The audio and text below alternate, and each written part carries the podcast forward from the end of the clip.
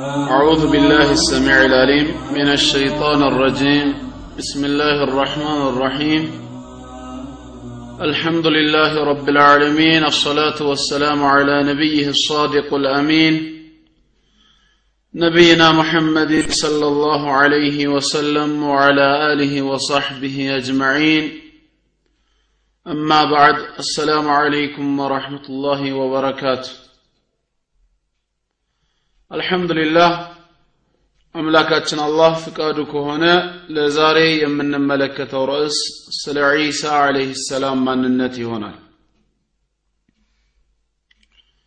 ስለ ዒሳ ዓለይህ ሰላም ማንነት እንደ ርዕስ አድርገን ስንመርጥ ዋና የተመረጠበት ምክንያት ምንድን ነው ዛሬ በዓለማችን ላይ ካሉት ሃይማኖቶች በተለይ ሶስቱ አይሁዶች ክርስቲያኖችና ሙስሊሞች የመርየም ልጅ ስለሆነው ስለ ዒሳ ዓለይህ ሰላም ማንነት ሶስት ፈጽሞ የማይገናኝ የተለያየ አመለካከት አላቸው። አይሁዶች አላህ ከሰጠው የነቢይነት ደረጃ ደረጃውን ዝቅ በማድረግ ክብሩን በማዋረድ ዒሳ ማለት ዲቃላ ሐሰተኛ ነቢይ ጠንቋይና እብድ ነው የሚል እምነት አላቸው። ክርስቲያኖች አላህ ከሰጠው የነቢይነት ደረጃ ደረጃውን ከፍ በማድረግ ክብሩን በማላቅ ዒሳ ማለት አምላክ የአምላክ ልጅና ከስላሴዎች አንዱ ነው ብለው ያምናሉ። በዚህ መሃል ሙስሊሞች ስለ ዒሳ ዓለይህ ሰላም ያላቸው አመለካከት እንደ አይሁዶች ዲቃላ ሐሰተኛ ነቢይ ወይንም ደግሞ እንደ ክርስቲያኖች አምላክና የአምላክ ልጅ ሳይሆን ሁወ አብዱላህ ወረሱሉሁ። እሱ ማለት የተከበረ የአላህ ባሪያ ወደ እስራኤል ልጆች የላከው መልእክተኛ ወከሊመትሁ አልቃሃ ኢላ መርየመ ወሩሑን ምንሁ ወደ መርየም የጣላት የሁን ቃሉና ከእርሱ የሆነ መንፈስም ብቻ ነው ብለው ያምናሉ ከነዚህ ከሶስቱ አመለካከቶች እውነት መሆን የሚችለው አንዱ ብቻ ነው። ያ ካልሆነ ሶስቱም ስህተት ይሆናሉ ማለት ነው። ሶስቱም ግን እውነት ሊሆኑበት የሚችል ምንም ምክንያት የለም። ታዲያ ከነዚህ ከሶስቱ ትክክለኛው የዒሳ ዓለይህ ሰላም ማንነት እኔ ዘንድ ነው የተገለጸ የሚል ሰው ካለ ለዛ ላለበት ነገር ተጨባጭ የሆነ ማስረጃ ሊያቀርብ ግድ ነው አላህ በቅዱስ ቃሉ በሱረቱ ልበቀራ ምዕራፍ ሁለት ከቁጥር 110 እስከ 111 ባለው ታሪክ ላይ ምን ይለናል አይሁዶች ክርስቲያኖችም ያሉበት መንገድ የሐቅ መንገድ መሆኑን በመጥቀስ ጀነት የምንገባው እኛ ብቻ ነን ብለው ሲናገሩ وقالوا لن يدخل الجنة إلا من كان هودا أو نصارى ጀነትን አይሁድ ወይም ክርስቲያን የሆነ ሰው እንጂ አይገባትም አሉ አለ። አማንይሁም ይህቺ የእነሱ ከንቱ ምኞታቸው ነች። قل هاتوا برهانكم إن كنتم صادقين ለዚህ አባባላችሁ እውነተኛ ከሆናችሁ እስኪ ያላችሁን ማስረጃ አቅርቡ በላቸው ይላል።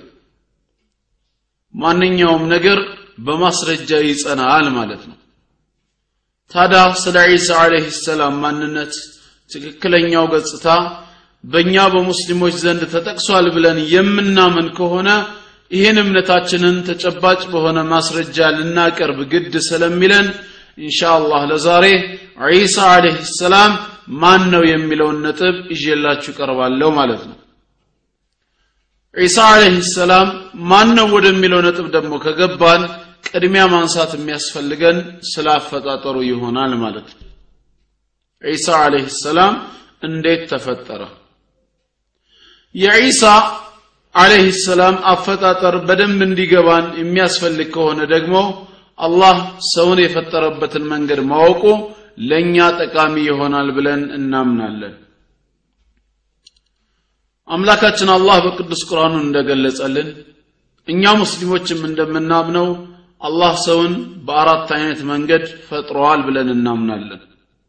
ሰዎችን በአራት አይነት መንገድ በመፍጠር ፍጥረቱን አሟልቷል ችሎታውን ለዓለም ገልጸዋል ብለን እናምናለን። ለሰዎች በምድር ላይ እንኳን ሲኖሩ ቤተሰብን ሲመሰርት በአራት መንገድ ነው ቤተሰብን የሚመሰርትላቸው። ከነዚህ ከአራት መንገዶች የሚወጣ ትውልድ ወይም ቤተሰብ የለም አንዳንድ ቤት ውስጥ ስትገቡ የመጀመሪያው ቤተሰብ ወንድ ወንድ ልጅ ብቻ ያለበት ሴት ልጅ ብቻ ሳይሰጥ ወንድ ልጅ ብቻ ሲሰጥ እንመለከታለን ሌላው ሁለተኛው ቤት ውስጥ ስትገቡ ደግሞ በተቃራኒው ሴት ሴት ልጅ ብቻ ያለበት ወንድ የሌለበት ቤተሰብ እንመለከታለን በሶስተኛ ደረጃ ደግሞ አው ዩዘውጅሁም ذكرانا وإناثا እንዳለው ወንድና ሴት አድርጎ ያጠናዳቸዋል ወንድም ሴትም አድርጎ ሲሰጥ እናያለን። አራተኛና የመጨረሻው ወየጅዓሉ መን የሻኡ ዓቂማ የሚሻውን መሃን ያደርጋል እንዳለው ምንም ዘር ሳይሰጣቸው እንዲሁ ባልና ሚስት ብቻ ሆነው ሲቀሩ እንመለከታለን። አላህ የራሱ የሆነ ሕክማ ጥበብ አለው። ልክ እንደዚሁ ሰዎችን ሲፈጥራቸው በአራት መንገድ ፈጠራቸው ብለን እናምናለን ከነዚህ አራት መንገዶች የመጀመሪያው መንገድ ያለ ወንድ ያለ ሴት አባታችንን አደምን አለህ ሰላም ወይም አንዲትን ነፍስ ፈጠረ እንላለን። ለዚህ አፈጣጠር ቁርአን በብዙ ስፍራ ይናገራል። ከዛ ውስጥ አንዱን ብቻ ብንመለከት በሱረቱ ኒሳ ምዕራፍ አራት ቁጥር አንድ ላይ ያ አዩሃ እናንተ ሰዎች ሆይ اتقوا ربكم الذي خلقكم من نفس واحدة يا كأندت نفس كآدم يفتراتشهن ጌታችሁን ፍሩት ይላል ይህ የቁርአን ጥቅስ ለእኛ በግልጽ የሚያስተላልፈው መልእክት አምላካችን አላህ አደምን ሲፈጥረው ያለ ወንድ ያለ ሴት ብቻውን ከአፈር እንደፈጠረው ያስረዳል ማለት ነው ወደ ሁለተኛው የአፈጣጠር መንገድ ገብተን ምንድን ነው የሚለውን ከማየታችን በፊት በዚህ በመጀመሪያው መንገድ ያለ ወንድ ያለ ሴት የተፈጠረው አደም عليه السلام ወደ ህይወት የተሸጋገረባቸው ወይም የመጣባቸው life cycle ኦች ምንድናቸው የሚለውን ማየቱ ጠቃሚ ነው። أعداء الإسلام የኢስላም ጠላቶች ቁርአን እርስ በርሱ ይጋጫል የሚል ወቀሳ ሰንዝረዋል። በእነሱ መጽሐፍ ላይ ለሚሰነዘረው ትችት በእነሱ መጽሐፍ ላይ ግጭትና ስህተት አለ ለሚባለው በቂ የሆነ መልስ መስጠት ሲያቅታቸው የእናንተም ቁርአን ይጋጫል እያሉ ነው። የቱ ጋ ነው ደግሞ ቁርአን የሚጋጨው ብለን ስንጠይቅ ቁርአን ስለ ሰው አፈጣጠር የተስተካከለ አቋም የለውም። አንድ ቦታ ሰው ከአፈር ተፈጠረ ይላል ሌላ ስፍራ ከጭቃ እንደዚሁም ከውሃ ከረጋ ደምን ብሎ ይናገራል። ሰው የተፈጠረው ከምንድን ነው እያሉ ይጠይቃሉ። ለዚህ ጥያቄ ትክክለኛውን መልስ ለመመለስ በአደም عليه السلام ህይወት ውስጥ የተላለፉት life cycle ኦች ምን እንደነበሩ ማወቅ ያስፈልጋል ነው የምንለው። አምላካችን አላህ አደምን ሲፈጥረው አራት ደረጃዎችን እንዳሳለፈ እኛ ሙስሊሞች እናምናለን። ከዛ በኋላ ነው ወደ ሙሉ ሰውነት ተሸጋግሮ አደም ህያው ነፍስ የሆነው የምንለው። በዝንብ ያፈጣጠር ሂደት ውስጥ እንኳን complete metamorphosis የሚሆነው አራቱን ደረጃዎች ማለትም egg larva pupa ና adult ከሆነ በኋላ እንደሆነ የምናውቀው ጉዳይ ነው። አደም عليه السلام ም ወደ ህይወት ሲሸጋገር ምንድን ነበር ያሳለፋቸው ደረጃዎች ከተባለ የመጀመሪያው مرحلة التراب የአፈርነት ደረጃ ነው። አላህ አደምን ሲፈጥረው ከአፈር እንደፈጠረው ነው የምናምነው። ቁርአን ስለዚህ አፈጣጠር በሱረቱ አል ዕምራን ምዕራፍ 3 ቁጥር 59 ላይ ምን ይላል ኢነ መተለ ዒሳ ዒንደ ላህ ከመተሊ አደም የዒሳ ምሳሌ ባፈጣጠሩ አላህ ዘንድ ያለ አባት ከመገኘቱ አንጻር ከመተሊ አደም ልክ እንደ አደም ቢጤ ነው ይላል አላህ አደምንም የፈጠረው ያለ አባት ነውና ይላል ይልቁኑ እሱ ያለ እናትም ጭምር የተገኘ መሆኑን ሲገልጽ خلقه من تراب كافر ፈጠረው ثم قال له كن فيكون ከዛም ሰው ሁን አለው ሰውም ሆነ ይላል ይሄ የመጀመሪያው ደረጃ ነው ያ ማለት ግን አሁንም አፈር ሰው ሆኖ ተንቀሳቀሰ ማለት አይደለም ማንኛውም አፈር በውስጡ ውሃ ሲከተትበት ወደ ምን ይቀየራል ወደ ጭቃነት ይቀየራል ስለዚህም በሌላ ስፍራ መርሐለቱ ጤን የጭቃነት ደረጃ ውስጥ በመግባት አደም ከጭቃ እንደተፈጠረ ቁርአን ይገልጽልናል በሱረቱ ሰጅዳ ምዕራፍ 32 ቁጥር ሰባት ላይ አለዚ አሕሰነ ኩለ ሸይኢን ኸለቃህ አላህ ማለት የፈጠረውን ነገር ሁሉ ያሳመረ ጌታ ነው ወበዳ ኸልቀ ልኢንሳን ሚን ጢን የሰውንም አፈጣጠር ከጭቃ የጀመረ ነው በማለት አደምን ከጭቃ መፍጠሩን ሲገልጽ ያ አፈር በውስጡ ውሃ እንደተደባለቀ ይነግረናል ማለት ነው። አንድ ጭቃ በደንብ ከተቦካ በኋላ እስኪደርቅ ድረስ ቢተው ከለሩ ምን ይሆናል? ጥቁር ይሆናል። ጠረኑ ደግሞ የሚገማ ይሆናል። ስለዚህም መርሐለተ ሐመኢን መስኑን የሚገማ የሆነ ጥቁር ጭቃ ብሎ በሌላ ስፍራ ይገልጸዋል ማለት ነው። ይህም በቅዱስ ቁርአን ውስጥ በሱረቱ ልሕጅር ምዕራፍ 15 ቁጥር 26 28 እና 33 ላይ ተገልጿል። ምን ይላል? ወኢዝ ቃለ ረቡከ ሊልመላኢከቲ። ጌታህ ለመላእክት ባለ ጊዜ አስታውስ። ኢኒ ኻሊቁን በሸረን ምን ሰልሳል ምን ሐመኢን መስኑን። እኔ ሰውን የሚጨለጨል ከሆነ የሚገማ ጥቁር ጭቃ ፈጣሪ ነኝ ባለ ጊዜ አስታውስ ይላል። አላህ አደምን ወደዚህ ደረጃ እንደተሸጋገረ በዚህ ቃሉ ገልጾልናል ማለት ነው። ይሄ በደንብ እስኪቦካ እስኪደርቅ ድረስ የተተወ ጭቃ ደግሞ ከአንድ ነገር ጋር ሲጋጭ ክልክል የሚለውን ድምፅ የሚሰጥ መሆኑን ለመግለጽ በሌላ ስፍራ ላይ መርሐለተ ሰልሳሊን ከልፈኻር እንደ ሸክላ የሚጨለጨል ደረቅ ጭቃ ብሎ ሲገልጸው እንመለከታለን። ሱረቱ ራሕማን ምዕራፍ 55 ቁጥር 14 ላይ خلق الإنسان من صلصال كالفخار ሰውንም እንደ ሸክላ ከሚጨለጨል ደረቅ ጭቃ በእርግጥ ፈጠረው በማለት የአደም አለህ ሰላምን ያፈጣጠር ሂደት ይነግረናል ከነዚህ ሁሉ ደረጃዎች በኋላ ነው አላህ ወኢዛ ሰወይቱሁ ይህም ፍጥረት ባስተካከልኩትና ወነፈኽቱ ፊህ ምን ሩሒ በውስጡም ከመንፈሴ በነፋሁበት ጊዜ ፈቀዑ ለሁ ሳጅዲን መላእክትም በጠቅላላ ለእርሱ ሰጋጆቹ ናችሁ ውደቁ በማለት አዘዝኩ ይላል። አደም አለህ ሰላም በእነዚህ ደረጃዎች ተፈጠረ ማለት ነው። ይህ የመጀመሪያው የአፈጣጠር ሂደት ነው። ያለ ወንድ ያለ ሴት ማለት ነው። ሁለተኛው የአፈጣጠር ሂደት ደግሞ ከወንድ ያለ ሴት። ከወንድ ያለ ሴት ማለትም ከአባታችን ከአደም የጎን አጥንት እናታችን ሐዋ አለይሃ ሰላም አላህ ፈጠራት ብለን እናምናለን። ለዚህ አፈጣጠር ቅድም የተጠቀምነው ሱረቱ ኒሳ ምዕራፍ አራት ቁጥር አንድ ላይ ያለው ሐሳብ ጠቋሚ ማስረጃ ነው። እዛ ስፍራ ላይ ያ አዩሃ እናንተ ሰዎች ሆይ ኢተቁ ረበኩም አለዚ ኸለቀኩም ሚን ነፍሲን ዋሒዳ ያ ከአንዲት ነፍስ ከአደም የፈጠራችሁን ጌታችሁን ፍሩት። ወኸለቀ ሚንሃ ዘውጀሃ ከዛችም አንዲት ነፍስ መቆናጃዋን የፈጠረውን ሐዋን ያስገኘውን ጌታችሁን ፍሩ በማለት እናታችን ሐዋ ከአደም የጎና ጥንት ከወንድ ያለ ሴት እንደተፈጠረች ይገልጸልናል ማለት ነው። ይህ ሁለተኛው የአፈጣጠር መንገድ ነው። ሶስተኛው የአፈጣጠር መንገድ ደግሞ ከአንደኛው መንገድ ፍጹም ተቃራኒ በሆነ ሁኔታ ነው። በአንደኛው መንገድ ያለ ወንድ ያለ ሴት አባታችን አደም አለህ ሰላም ተፈጥሮ ስለነበር የእሱ ፍጹም ተቃራኒ በሶስተኛው መንገድ ከወንድም ከሴትም ማለትም ከአደምና ሐዋ ግንኙነት በምድር ላይ ብዙ ሰዎችን እንደበተነ እንረዳለን። ቁርአን በሱረቱ ልሑጁራት ምዕራፍ 49 ቁጥር 13 ላይ ምን ይላል? ያ አዩሃ እናንተ ሰዎች ሆይ ኢና ኸለቅናኩም ሚን ዘከሪን ወኡንሳ።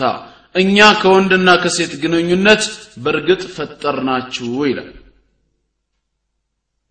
ይኸው ሐሳብ እዛው ሱረቱ ኒሳ ቁጥር አንድ ላይ ምን ይላል? ወኸለቀ ሚንሃ ዘውጅሃ። ከዛች አንዲት ነፍስ መቆናጃዋን ሐዋን ፈጠረ። ወበተ ሚንሁማ። በሁለቱ ግንኙነትን በተነ። በምድር ላይ ማለት ነው።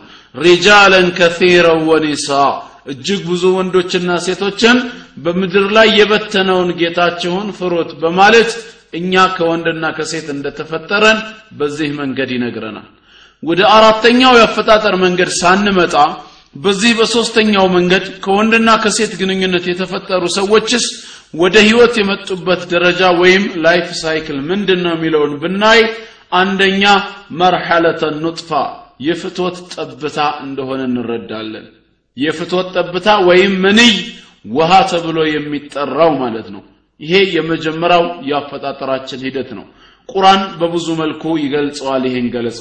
ከዛ ውስጥ አንዱን ብንመለከት በሱረቱ ጣሪቅ ሱረቱ ጣሪቅ ምዕራፍ 83 ከቁጥር አምስት እስከ ስድስት ባለው ላይ ፈልየንظር ልኢንሳኑ ኹሊቅ ሰው ከምን እንደተፈጠረ እስኪ ይመልከት ይላል ኹሊቀ ሚን ማኢን ዳፊቅ ተስፈንጣሪ ከሆነ የፍትወት ጠብታ ተፈጠረ ይላል። ይሄ የመጀመሪያው ሂደታችን ነው። ይህ የፍትወት ጠብታ ግን በእናታችን ማህፀን ገብቶ ማለት ነው። ከዛ ውስጥ በሚሊዮን ከሚቆጠሩ ሴሎች አንዱ ከእሷ እንቁላል ጋር ተገናኝቶ ጽንስ ከጀመረበት ጊዜ አንስቶ በሚቆይባቸው የአርባ ቀን ሂደታት ውስጥ ግን ወደ ሁለተኛው ደረጃ ይሸጋገራል። ያም መርሐለቱ አለቃ የረጋ ደም ይሆናል ወይም ብለድ ክሎት ማለት ነው። ለዚህም ነው ቁርአን በሱረቱ ልዓለቅ ምዕራፍ 96 ቁጥር ሁለት ላይ ኸለቀ ልኢንሳነ ሚን ዓለቅ ሰውንም ከረጋ ደም በፈጠረው ጌታ ስም አንብብ ይላል። ይህ ሁለተኛ ደረጃ ነው።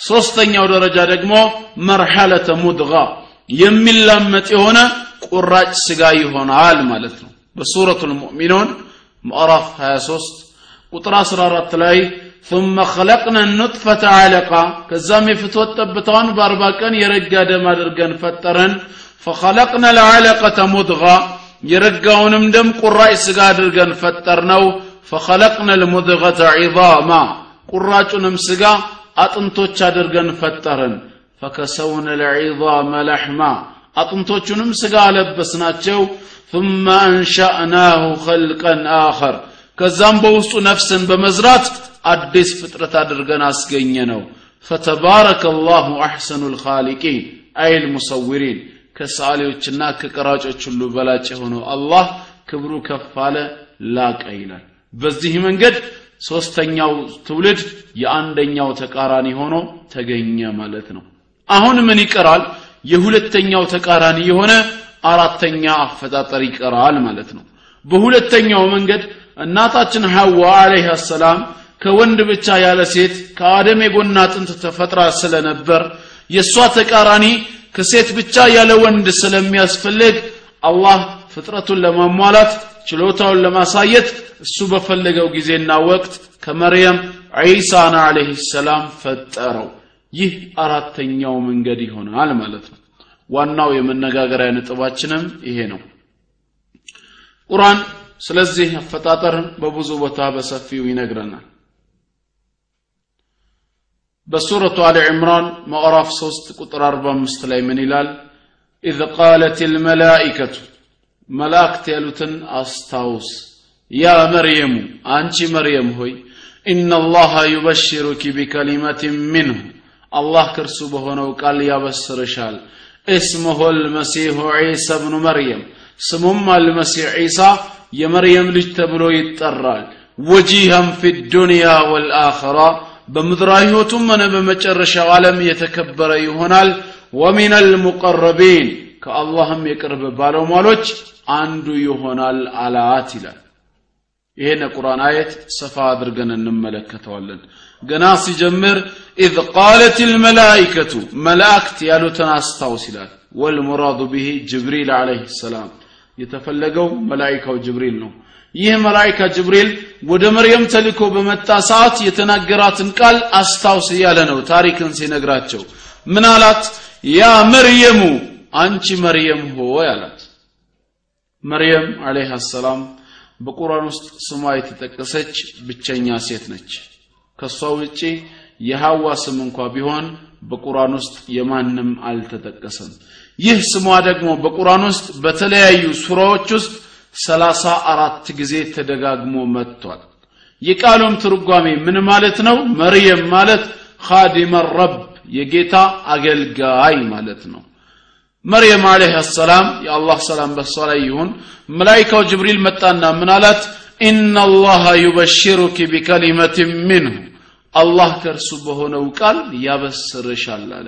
ምን ማለት ነው ሁን በሚለው ቃል አማካኝነት አንድ ሰብአዊ ፍጡር ዒሳ ተብሎ የሚጠራ ሰው እንደምትወልጂ ይነግርሻል ያበስርሻል ማለት ነው እንጂ አንዳንዶች እንደተረዱት ይኸው ቃል ራሱ በአንቺ ማህፀን ገብቶ ደምና ስጋ ለብሶ ቃልም ስጋ ሆነ በሚለው አመለካከት ሰው ሆኖ ይመጣል ማለት አይደለም።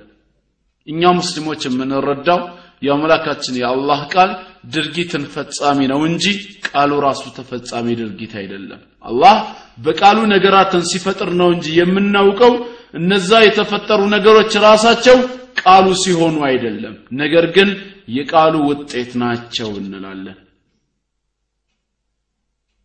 አሁን እዚህ ስፍራ ላይ እናንተ እየተመለከታችሁ ነው። ብርሃን አለ በመካከላችን ጨለማ ቢሰፍን አላህ የሰፈነውን ጨለማ ወደ ኋላ አስወግዶ ብርሃንን መፍጠር ቢፈልግና ብርሃን ይገኝ ብሎ ቢናገር ብርሃን ይገኝ የሚለው ቃሉ ብርሃንን ያስገኛል ወይስ ቃሉ ራሱ ወደ ብርሃን ተቀይሮ ይመጣል? የቱን ነው የምትቀበሉት? የመጀመሪያው ነው አይደለ? በቃሉ አማካኝነት ብርሃን ይገኛል። ልክ እንደዛው ቢከሊመት ሚንሁ ከእርሱ በሆነ ቃል ማለት ሁን በሚለው ቃሉ አማካኝነት አንድ ሰብአዊ ፍጡር ዒሳ ተብሎ የሚጠራ ሰው ትወልጃለሽ ማለት ነው እንጂ ቃሉ ራሱ ዒሳ ሆኖ ይመጣል ማለት አይደለም ነው። የአላህ ቃል ድርጊትን ፈጻሚ እንጂ ተፈጻሚ ድርጊት ስላልሆነ። ቁርአን በሱረቱ ናህል ምዕራፍ 16 ቁጥር 40 ላይ ስለ አላህ ቃል ድርጊት ፈጻሚነት ሲነግረን ምንድን ነው የሚለው? ኢነማ ቀውሉና ሊሸይእን ኢዛ አረድናሁ። የእኛ ቃላችን አንድን ነገር መከሰቱን መሆኑን በሻነው ሰዓት አነቁለ ለሁ ኩን ፈየኩን። ለእርሱ የምንለው ሁን ብቻ ነው ወዲያውኑም ይሆናል ይላል። አምላካችን አላህ ሁን በሚለው ቃሉ አማካኝነት የሚፈልገውን መፍጠር እንደሚችል በዚህ ስፍራ ላይ ነግሮናል ማለት ነው። ያ የተፈጠረው ነገር የቃሉ ውጤት ነው እንጂ ራሱ ቃሉ ነው አንልም። ወደ ዒሳም ስንመጣ ቢከሊመት ሚንሁ ከእርሱ በሆነ ቃል የሚለውን የምንረዳው ሁን በሚለው ቃሉ አማካኝነት እንዳበጀው እንጂ ቃሉ ራሱ ስጋ ሆኖ ሰው ሆኖ መምጣቱን አይደለም። ለዚህ ነው ኢማሙ አሕመድ ብኑ ሐንበል ረሂመሁላህ ሲናገሩ ምን ይላሉ? فكان عيسى بكن وليس عيسى هو كن ولكن كان بكن። ዒሳ عليه السلام ሁን በሚለው ቃሉ አማካኝነት ተዘጋጀ። ዒሳ ራሱ ሁን የሚለው ቃሉ አልነበረም ولكن كان بكن ነገር ግን ሁን በሚለው ቃል አማካኝነት ተፈጠረ ይላሉ። ሻዝ ብኑ ያሕያ رضي الله عنهم ሲናገሩ ምን አሉ? ليس الكلمة صارت عيسى ቃሉ ራሱ ዒሳ ሆኖ አልመጣም። ወላኪን ቢልከሊመት ሳረ ዒሳ በቃሉ አማካኝነት ግን ዒሳ ተዘጋጀ አሉ። ቢከሊመት ሚንሁ ከእርሱ በሆነ ቃል የሚለውን በዚህ መንገድ እንረዳዋለን። መጽሐፍ ቅዱስ በኦሪት ዘፍጥረት ምዕራፍ አንድ ቁጥር ሶስት ላይ ዘፍጥረት ምዕራፍ አንድ ቁጥር ሶስት እግዚአብሔርም ብርሃን ይሁን አለ ብርሃንም ሆነ ይላል። የእኛ ጥያቄ ብርሃን የሆነው ብርሃን ይሁን አለ የሚለው ቃል ራሱ ነው ወይስ በቃሉ አማካኝነት ነው ብርሃን የተገኘው ነው? ማንኛውም ክርስቲያን የሚመልስላችሁ መልስ ብርሃን ይሁን በሚለው ቃሉ አማካኝነት ብርሃን መገኘቱን ነው ብርሃን ይሁን የሚለው ቃል ራሱ ቀጥታ ወደ ብርሃን ተቀየረ የሚላችሁ የለም። ለዚህ ደጋፊ ማረጋገጫውም በትንቢተ ኢሳይያስ ምዕራፍ 55 ቁጥር 11 ላይ ምን ይላል? ከአፌ የሚወጣ ቃሌ እንዲሁ ይሆናል የምሻውንም ያደርጋል የላኩትንም ይፈጽማል እንጂ በከንቱ ወደ እኔ አይመለስም ይላል።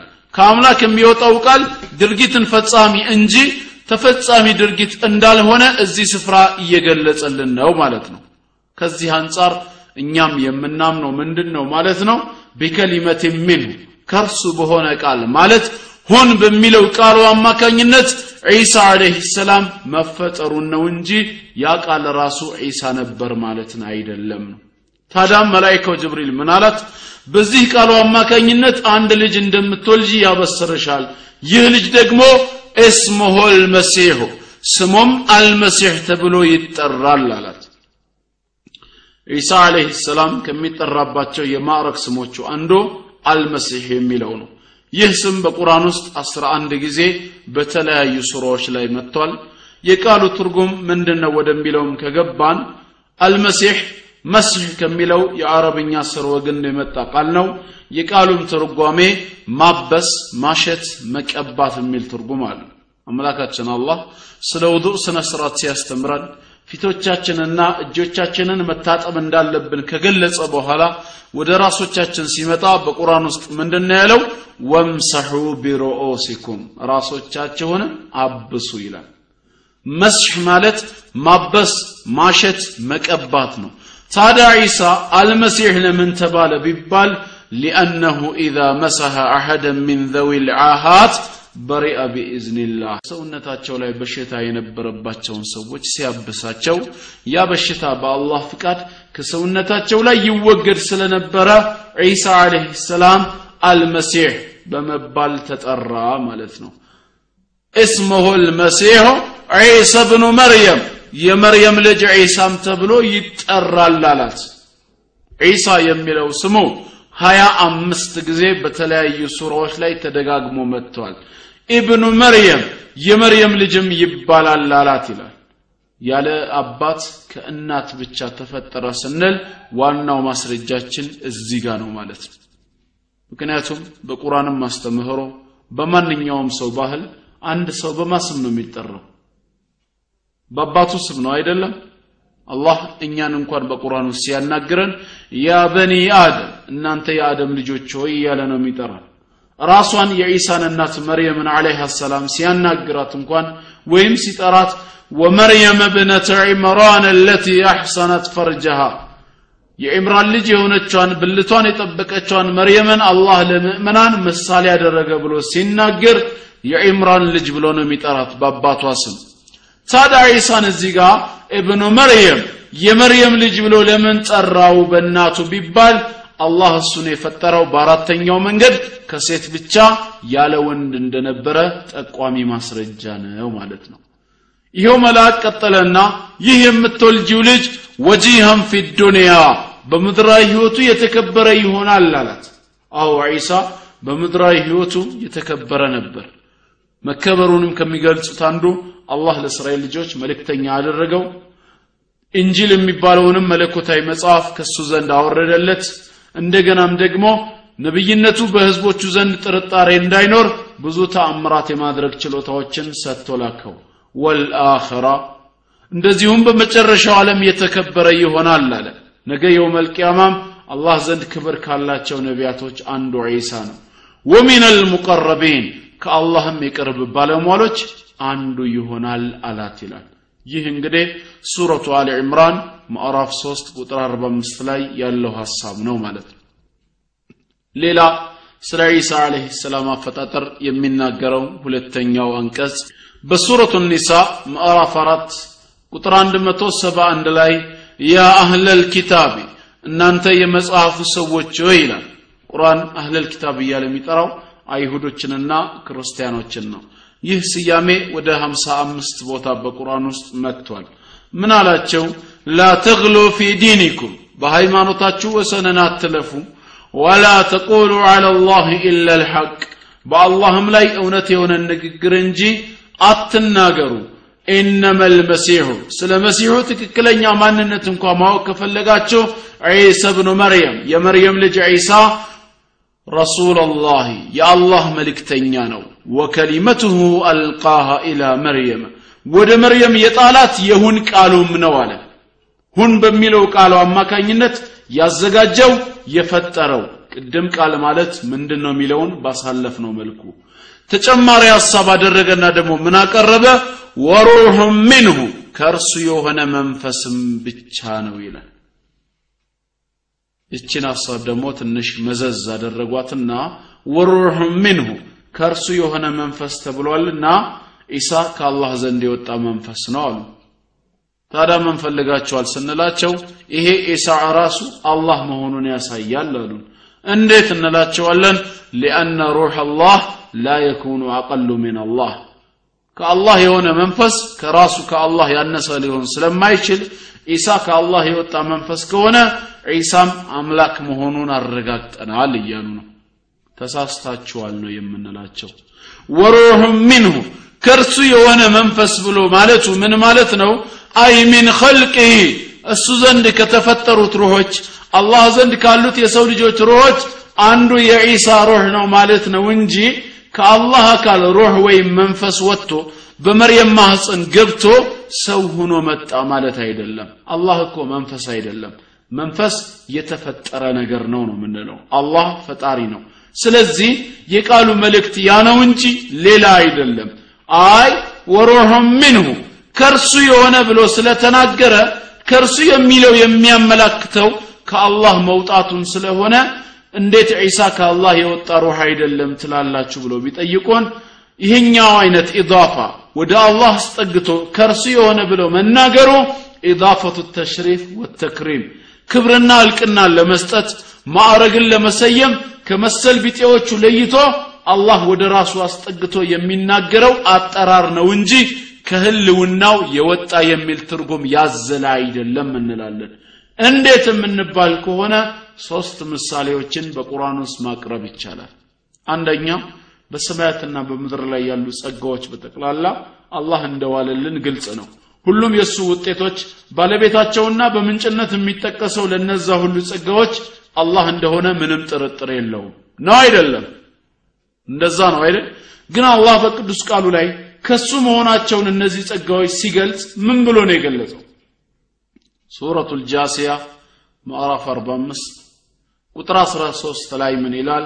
ወሰኸረ ለኩም ማ ፊ ሰማዋት ወማ ፊ ልአርድ በሰማያትና በምድር ያሉትን በጠቅላላ ለእናንተ አግርቶላቸዋል።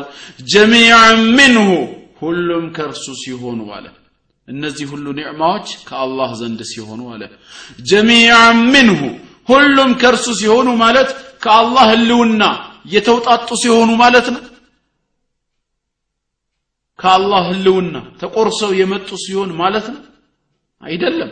ባለቤታቸው ፈጣሪያቸው በምንጭነት የሚጠቀሰው አላህ ስለሆነ ሁሉም ከእርሱ ሲሆኑ ማለት እሱ የሰጣችሁና የፈጠራቸው ሲሆኑ ማለት ነው። ይኸው ሀሳብ በሌላ አየት ላይ ወማ ቢኩም ምን ኒዕመትን ፈሚን አላህ። በእናንተ ላይ ያለ ጸጋ ሁሉ ከማን ይላል? ከአላህ ይላል። ግን ከሱ ህልውና ተቆርሶ ወጣ ማለት አይደለም። ታዳ ወሩሕም ሚንሁ ከእርሱ የሆነ መንፈስ ማለት ከአላህ ህልውና ተቆርጦ የወጣ ሩህ ነው ማለት እንዴት ይቻላል ነው? ሌላ ሁለተኛው ማስረጃ ከተፈለገ የሷሊሕ አለህ ሰላም ግመልን ማየት ይቻላል። ግመሊቷ የሷሊሕ መሆኗ ምንም ጥርጥር የለውም። አላህ ግን ሲጠራት በሱረቱ ሸምስ ምዕራፍ 91 ቁጥር 13 ላይ ምን ይላል? ፈቃለ ለሁም ረሱሉላህ የአላህ መልእክተኛ የሆነው ሷሊሕም አላቸው ናቀተ ላህ ወሱቅያሃ የአላህን ግመል የመጠጥ ተራዋን ተጠንቀቁ አንድ ቀን እናንተ ጠጡ ሌላ ቀን ደግሞ እሷ ትጠጣ አላቸው ይላል። ይህች ግመል ናቀተ ላህ የአላህ ግመል ተብላ ተጠራች። ይሄ ማለት አላህ የሚጋልበው ግመል አለ ማለት ነው ተዓላ አላሁ አን ዛሊከ ዑሉወን ከቢራ ለማለት የተፈለገው ግመሊቷ ከሌሎች ሁሉ ግመሎች ተለይታ አላህ ዘንድ ክብርና ስፍራ ያላት መሆኗን ለመግለጽ ነው። ወደ ራሱ አስጠግቶ የኔ ግመል ብሎ አላህ የጠራት። ለምን ተለየች ቢባል እንደ ሌሎች ግመሎች ሳይሆን የተፈጠረችው አፈጣጠሯ ለየት ያለ በቋጥኝ ስር በተአምር የወጣች በመሆኗ ነው ነው የምንለው።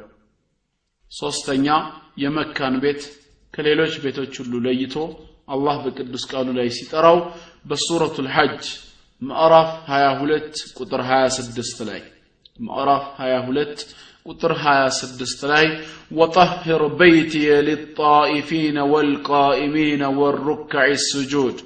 ቤቴን በውስጧ ለሚዟዟሩት ለአጎንባሾች ለቋሚዎችና ለሰጋጆች አጽዳ በማለት ለኢብራሂም ትእዛዝን አስተላለፍን ይላል።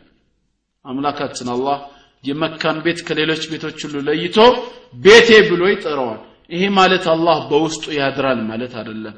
ግን የመካ ቤት ከሌሎች ቤቶች ሁሉ ተለይቶ ካዕባ አላህ ዘንድ ክብር ያለው መሆኑን ይገልጻል ነው ምንለው በዛው መልኩ ወደ ዒሳ የምንመጣና ወሩህ ሚንሁ ከእርሱ የሆነ መንፈስም ነው ብሎ ሲናገር ለእኛ የሚያስተላልፈው መልእክት አላህ ዘንድ ከተፈጠሩት ሩሆች አንዱ የዒሳ ነው ማለት ነው እንጂ ከአላህ ህልውና ሩህ ወጥቶ በመርየም ማህፀን ገብቶ ሰው ሆኖ መጣ ማለት አይደለም። ታዲያ የሁላችንም ሩህ ከአላህ ዘንድ ከተፈጠረ ለምንድን ነው የዒሳ ሩህ ተለይቶ ከእርሱ ዘንድ የሆነ ተብሎ ጥያቄ ቢነሳ አላህ እሱን የፈጠረው ያለ ወንድ ስጋ ፍቃድ ሁን በሚለው ቃሉ አማካኝነትና በፈጠረው ሩህ ስለነበረ ለዚህ ነው ወደ ራሱ አስጠግቶ ከእርሱ የሆነ መንፈስ ብሎ የጠራው። ክብርና ማዕረግን ሊሰጠው ፈልጎ ማለት ውጭ ግን ሌላ ትርጉም የለውም ነው። ስለዚህ ሁን በሚለው ቃሉና አላህ በፈጠረው ሩህ አማካኝነት ማን ተዘጋጀ? ዒሳ ዓለይህ ሰላም ተዘጋጀ ተፈጠረ እንላለን። ዋና ሊነሳ የሚገባው ጥያቄ ግን ያ ሳይሆን ይሄ በአላህ የተፈጠረውን ሩህ በመርየም ማህፀን ላይ አምጥቶ ማን ነው የነፋባት የሚለው ነው? እስኪ እናንተ ልጠይቃችሁ። በአላህ የተፈጠረውን ሩህ በመርየም ማህፀን ላይ አምጥቶ ማን ነው የነፋባት ጅብሪል እርግጠኛ ናችሁ? ጅብሪል ለመሆኑ ፍጹም እርግጠኛ ናችሁ? እስኪ ጅብሪል ነው ካላችሁ ማረጋገጫ አምጡ ከቁርአን የቱ ነው አላህ ጅብሪል እንደነፋባት የሚናገረው? እምነት በማስረጃ እንጂ በልምድ የማይሆን ጉዳይ ነው። ከተወሰነ ከአምስት ነው ከስድስት ዓመት በፊት ከአንድ የክርስትና እምነት ተከታይ ጋር እየተወያየሁኝ እያለ ይሄን ጥያቄ ያቀረበልኝ በመርየም ማህፀን ላይ ማን የነፋባት አለኝ? እኔም እንደናንተ ጅብሪል ነዋ ምን ጥርጥር አለው አልኩት። ምን ያለኝ እሱ? ቁርአናችሁ ውስጥ አላህ ራሱ ነው የነፋባት እያለ እንዴት አንተ ጅብሪል ነው ትላለህ አለኝ የቱ ጋ ነው ደግሞ አላህ ነፋባት የሚለው አልኩት። ሱራ 66 12 ክፈተው አለኝ። ሱራ 66 ያው ሱረቱ ተሕሪም ነው። ሱረቱ ተሕሪም ቁጥር 12 ከፈትኩት። የመጨረሻው አየት ምን ይላል? ወመርየም ብነተ ዒምራን አለቲ አሕሰነት ፈርጀሃ ያቺ ብልቷን የጠበቀችዋን የዕምራንን ልጅ መርየምን አላህ ለሙስሊሞች ምሳሌ ያደረገ ፈነፈኽና ፊህ ምን ሩሒና በውስጡም ከመንፈሳችን ነፋንባት ይላል። ማን? አላህ ራሱ ማለት ነው። ሌላስ አልኩት። ሱራ 21 91 ክፈተው አለኝ። ሱራ 21 ሱረቱ ልአንቢያ ቁጥር 91 ላይ ምን ይላል? ወለቲ አሕሰነት ፈርጀሃ ያቺ ብልቷን የጠበቀችዋንና ወነፈኽና ፊሃ ሚን ሩሒና በውስጧም ከመንፈሳችን የነፋንባትን ወጀዐልናሃ ወብነሃ አየተን ሊልዓለሚን እሷንም እንደዚሁም ልጇንም ለዓለማት ተአምር ያደረግናትን መርየምን አስታውስ በሚልበት ስፍራ ላይ አላህ እዚህም ስፍራ ነፋንባት ብሎ ይናገራል። ታዲያ ምን አለኝ? በሁለቱም ጥቅሶች አላህ ነፋንባት እያለ እንዴት አንተ ጅብሪል ነው ብለህ ትናገራለህ አለኝ እሺ አሁን ጅብሪል ያላችሁ ሰዎች ይሄ ጥያቄ ቢቀርብላችሁ ምንድን ነው መልሳችሁ? እኔም በዛ ሰዓት የሰጠሁት መልስ ምንድን ነው መላይካው ጅብሪል ነው ብዬ ሳምን ለጅብሪልነቱ የምሰጠው ማረጋገጫ አሁን አንተ አላህ ነፋባት ብለ የተናገርካቸው ሁለቱንም ጥቅሶች ነው አልኩት ጥቅሶቹ ጅብሪል እንደነፋባት እንጂ አላህ እንደነፋባት አያረጋግጥም አልኩት። እንዴት አለኝ? እንዴት እንደሆነ ላብራራለህ አልኩት በሁለቱም ስፍራ ፈነፈኽና ነፋንባት ብሎ አምላካችን አላህ ሲናገር ለእኛ የሚሰጠው መልእክት ወይም ያለው ትርጉም ከሰማየ ሰማያት ወርዶ አላህ በመርየም ማህፀን ውስጥ እፍ ብሎ ሩሑን መንፋቱን ሳይሆን ለመላይካው ጅብሪል ሰጥቶት መላይካው ጅብሪል ሄዶ እንዲነፋ አዞት። ጅብሪል በታዘዘው መሰረት ተግባሩን ሲያከናውን ከላይ ሆኖ የሁሉ ተቆጣጣሪና ፈጣሪ የነበረው አላህ ስለነበረ ያንን ድርጊት ወደ ራሱ አስጠግቶ ነፋንባት ብሎ ተናገረ እንጂ ራሱ መሬት ወርዶ ፊደል በፊደል እፍ አለባት ማለትን የሚያሳይ አይደለም አልኩት። እንዴት እንደዛ ልትል ቻልክ የምትለኝ ከሆነ ደግሞ ይህ አይነት አጠቃቀም በቁርአን ውስጥ የተለመደ መሆኑን ሶስት ምሳሌዎችን ልሰጥህ እችላለሁ አልኩት። እሺ አለኝ። አንደኛ ቁርአንን በተመለከተ አልኩት። ሁላችንም እንደምናውቀው ቁርአንን ከአላህ ተቀብሎ በነቢያችን አለይሂ ሰላቱ ሰላም ላይ እያወረደ ሲያነብላቸው የነበረው ማን ነው? መላይካው ጅብሪል ነው አይደለም? በዚህ ምንም ጥርጥር የለንም። ግን ቅድም በሄድንበት የጥሬ ቃል ትርጉም መሰረት ከሄድን ከቁርአን ጋር ሲጋጭ እናየዋለና ይህ እምነታችን። የቱ ጋር ሱረቱል ቅያማ። በሱረቱል ቅያማ ምዕራፍ 75 ከቁጥር 16 እስከ 18 ምንድን ነው የሚለው?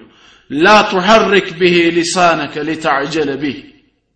በዚህ የቁርአን ንባብ ይጠፋብኛል በሚል ስጋት ምላስህን አታላውስ ይላል። የምትቻኩል ሆነ ምላስህን አታላውስ። ኢነ ዓለይና ጀምዐሁ ወቁርአነህ በአንተ ልብ ላይ መሰብሰብና እንድታነባው ማድረግ የእኛ ሀላፍትና ነው። ስለዚህም ፈኢዛ ቀራእናሁ ቁርአኑን በአንተ ላይ ባነበብንልህ ጊዜ ፈተቢዕ ቁርአነ ንባቡን ተከትለህ አንብብ ይላል። ቁርአኑን በአንተ ላይ ባነበብንልህ ጊዜ ሲል አላህ ራሱ ታራ መሬት ወረደና አነበበላቸው የሚል ትርጉም አለው። ለእኛ የሚሰጠው መልእክት ግን ይሄን ቁርአን ለመላይካው ጅብሪል ሰጥተን አንተ ላይ ወርዶ እንዲያነብ ባዘዝነው ሰዓት አንተም ተከትለህ አንብብ ነው መልእክቱ። የቁርአኑ ባለቤት አላህ ለጅብሪል የሰጠው አላህ ሄዶ እንዲያነብ ያዘዘውም ራሱ ከመሆኑ አንጻር ተግባሩን ወደ ራሱ አስጠጋና ፈኢዛ ቀራእናሁ በአንተ ላይ ባነበብንልህ ጊዜ ብሎ ተናገረ።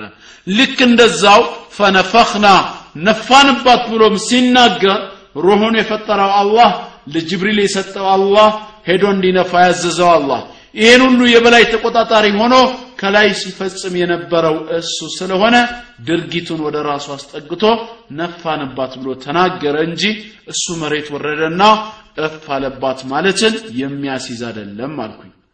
ሁለተኛ ምሳሌ ልስጥ። በበድር ዘመቻ ላይ ነቢያችን አለህ ሰላቱ ወሰላም በሙሽሪኮች ላይ ጭብጥን አፈር ወይም ጭቃን ወርውረዋል። በዚህ የሚጠራጠር አለ የለም አይደል? ወርውረዋል። ግን እንደ ጥሬ ቃል እንደ ጥሬ ትርጉሙ ካየነው ከቁርአን ጋር ሐሳቡ ሊጋጭብን ነው። ቁርአን በሱረቱ አንፋል ማዕራፍ 8 ቁጥር 17 ላይ ምንድን ነው የሚለው? ቁጥር 17 ላይ ፈለም ተቅትሉሁም እናንተ አልገደላችኋቸውም። ወላኪን አላህ ቀተለሁም ግን የገደላቸው አላህ ነው። ወማ ረመይተ ጭብጥን አፈርም እንደዚሁ አልወረወርክም። ኢዘ ረመይተ በወረወርክ ጊዜ ይላል። ጭብጥን አፈር አልወረወርክም በወረወርክ ጊዜ አለ። መወርወራቸውን አጸደቀላቸውና ግን አንተ አልወረወርክም አለ። ታዲያ ማን የወረወረው? ወላኪን አላህ ረማ ነገር ግን አላህ ወረወረ አለ። አሁን ለእኛ የሚሰጠው መልእክት ምንድን ነው ያንን ጭብጥ አፈር አንተ አንስተ ብትወረውረውም ያ የተወረወረውን ነገር በሙሽሪኮች አይን ላይ ግን እንዲደርስ ያደረግኩት እኔ ነኝ የበላይ ተቆጣጣሪው ማለቱ ነው ስለዚህም ሩሁን የፈጠረው አላህ ለጅብሪል የሰጠው አላህ ሄዶ እንዲነፋ ያዘዘው አላህ። ከዚህ የበላይ ተቆጣጣሪነቱ አንጻር ድርጊቱን ወደ ራሱ አስጠግቶ ፈነፈኽና ፊህ ሚን ሩሒና በውስጡም ከመንፈሳችን ነፋንባት ብሎ ቢናገር ሌላ የተለየ ትርጉም የለውም ነው የምንለው። ሶስተኛው የምሰጣችሁ ምሳሌ ተግባራዊ የሆነ ምሳሌ ነው። ለምሳሌ እናንተ ይሄን ደርስ አዳምጣችሁ አሁን ስትወጡ በአንዋር መስጊድ በኩል አስፋልት ላይ ወክ እያደረጋችሁ ስትጓዙ ትንሽ ሀብተ ጊዮርጊስ ድልድይን እንዳለፋችሁ አንድ ፎቅ በስተቀኛችሁ ትመለከታላችሁ። ይህን የአማራ ፎቅ ወይም የአማራ ህንፃ ስትመለከቱ ማን ነው የህንፃው ባለቤት ብላችሁ ስትጠይቁ ከሊፋ ነው ተባላችሁ። ለሰፈር ጓደኞቻችሁ ወይ ለቤተሰቦቻችሁ ሄዳችሁ ከሊፋ የሰራው ህንፃ እንዴት ያምራል ብላችሁ ትናገራላችሁ አትናገሩ እ ትናገራላችሁ አይደል? ይህን በመናገራችሁም የሆነ እንደዋሻችሁ ነገር አይሰማችሁም አይደል? ግን በቀደሙ ጥሪ ትርጉም ከወሰድ ነው ውሸታሞች ናችሁ። ለምን ካላችሁ ህንፃውን ከሊፋ አልሰራውም። የሰሩት ግንበኞች ናቸው። ምናልባት እሳቸው አንድም ቀን ድንጋይ ያቀብለውም ላይሆን ይችላል። ታራ ለምን እሳቸው ሰሩት አላችሁ ብትባሉስ? አሃ! ይህን ሁሉ ወጪ የሸፈኑት በዚህ መልክ እንዲሰራላቸው ያዘዙት ሲቆጣጠሩ የነበሩት ዋናው ተቆጣጣሪ እሳቸው አይደሉም ወይ ልትሉ ይሆናል እኮ። ታዲያ ሩሁን የፈጠረው አላህ ለጅብሪል የሰጠው አላህ ሄዶ እንዲነፋ ያዘዘው አላህ የበላይ ተቆጣጣሪ ሆኖም ህይወትን ሲፈጥር የነበረው አላህ ከሆነ ድርጊቱን ወደ ራሱ አስጠግቶ እኔ ነፋሁ ቢል እሱ መሬት ወረደና እፍ አለ ማለትን ያሳያል እንዴ? ወይም ደግሞ የመስሪያ ቤት አለቃ የሆነ ጓደኛ ይኖራቸዋል ከጊዜ በኋላ በፖስታ ደብዳቤ ይልክላችኋል። ያን ደብዳቤ ከፍታችሁ ታነቡታላችሁ። ማን የላከላችሁ ብትባሉ የመስሪያ ቤት አለቃ የሆነው ጓደኛዬ ጽፎ የላከልኝ ደብዳቤ ነው ትላላችሁ። ነው አይደለም? በማለታችሁ ግን አሁንም ዋሸን ትላላችሁ? አትሉም። ግን ሐቂቃውን ካየነው አሁንም እየዋሻችሁ ነው። እንደ ቅድሙ ትርጉም ከሄድን። እንዴት ከተባለ የመስሪያ ቤት አለቃው አይደለማ የጻፈላችሁ የጻፈችዋ ታይፒስቷ ነች ነው እኛ የምንለው። ከየት አምጥቶ እስቱ ጻፈው ብንልስ? ሐሳቡን ያውጣጣው እንድትጽፍ ያዘዛት አለቃዋ አይደለም ወይ ልትሉኝ ነው እኮ አሁንም። ታራ በቅድሙ ትርጉም መሰረት ለምን የሩሑንም ጉዳይ እንደዛው አንረዳውም? ግልጽ ነው ወንድሞቼ። ከዚህ በላይ መቼም ማብራሪያ የሚያስፈልጉ አይመስለኝም። ስለዚህ በጥቅሉ ሁን በሚለው ቃሉ አማካኝነት አላህ እሱ ዘንድ የተፈጠሩ ሩሆችን መላኢካው ጅብሪል ይዞ በመርየም ማህፀን እንዲነፋ በማድረግ ዒሳን እንደፈጠረው እንረዳለን። ይህን ሐሳብ ይበልጥ የሚያጠናክርልን ሱረቱ መርየም ምዕራፍ 19 ከቁጥር 16 እስከ 21 ያለው ነው። ከቁጥር 16 ጀምሮ ምን ይላል? واذكر في الكتاب مريم إذ انتبذت من أهلها مكانا شرقيا በመጽሐፍ ውስጥ መርየምንም ከቤተሰቧ ወደ ምስራቃዊው ስፍራ በተለየች ጊዜ የሆነውን ታሪኳን አውሳ ይላል። ፈተኸዘት ሚን ዱንህም ሒጃባ በእሷና በህዝቦቿ መካከልም መጋረጃን አደረገች።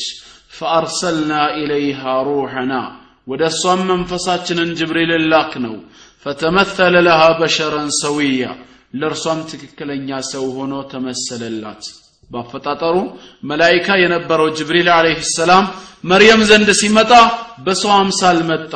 ማንነቱን ያላወቀችው መርየምም قالت إني أعوذ بالرحمن منك እኔ በአራሕማን ካንተ እጠበቃለሁ إن كنت تقيا ጌታን ፈሪ ከሆንክ እንዳትቀርበኝ አለችው። ምን አላት? قال إنما أنا رسول ربك እኔማ የጌታሽ መልእክተኛ ነኝ አላት ከእሱ ዘንድ ተልኬ መጥቻለሁ። لأهب لك غلاما زكيا ንጹሕን ልጅ ለአንቺ ልሰጠሽ ተልኬ መጥቻለሁ አለች። መርየም ራሷን እንደምታውቀው ትዳር አልመሰረተችም ባሌላትም ወይ ደግሞ እንደ ሌሎች አመንዝራ ሴቶችም የምታስበውና የምታውቀው ጉዳይ አይደለም። በሁኔታው ግራ ተጋብታ ቃለት አና የኩኑ ሊ ጉላሙን ለእኔ እንዴት ልጅ ይኖረኛል ወለም የምሰስኒ በሸሩን በጋብቻ ሰው ያልነካኝ ሆኜ ወለም አኩ በግያ አመንዝራም ሳልሆን እንዴት ልጅ ይኖረኛል አለች። ቃል መላይካውም አላት ከዛሊኪ ቃለ ረቡኪ ልክ እንደዚሁ ጌታሽም ብለዋል አላት። ምን አለ ጌታሽ? ሁወ እሱ ይላል። አንቺ ባለትዳር ሳትሆኝ ወይ አመንዝራ ሳትሆኝ ከአንቺ ሰውን መፍጠር አለየ ሀይኑን በእኔ ላይ በጣም ቀላል ነገር ነው። ከዚህ በፊት አደምን ያለ ወንድ ያለ ሴት ከአፈር ያበጀሁኝ ከሱ የጎን አጥንት ከወንድ ያለ ሴት ሐዋን የፈጠርኩኝ በሁለቱ ግንኙነት ብዙ ወንዶችና ሴቶችን በምድር ላይ የበተንኩኝ አሁን በአራተኛው ደረጃ የሐዋ ተቃራኒ ከአንቺ ብቻ ወንድን ሳይነካሽ ሰውን መፍጠር ከኔ ሀያልነት አንጻር በጣም ቀላል ነገር ነው አለ። ዓላማው ምንድን ነው ከተባለ ወሊነጅዓለሁ አየተን ሊናስ ወራሕመተን ሚና። ለሰው ልጆች ሁሉ ተአምር ልናደርገው ችሎታችንን ልንገልጽበት ከእኛም የሆነ እዝነትም ጭምር ነው ይላል። ይህ ጉዳይ ደግሞ ዛሬ አንቺ እንዲህ ብትይም ዓለማት ከመፈጠሩ በፊት አስቀድሞ ወካነ አምረን መቅድያ የተወሰነም ነገር ነው አለ ነፋባትም ይላል።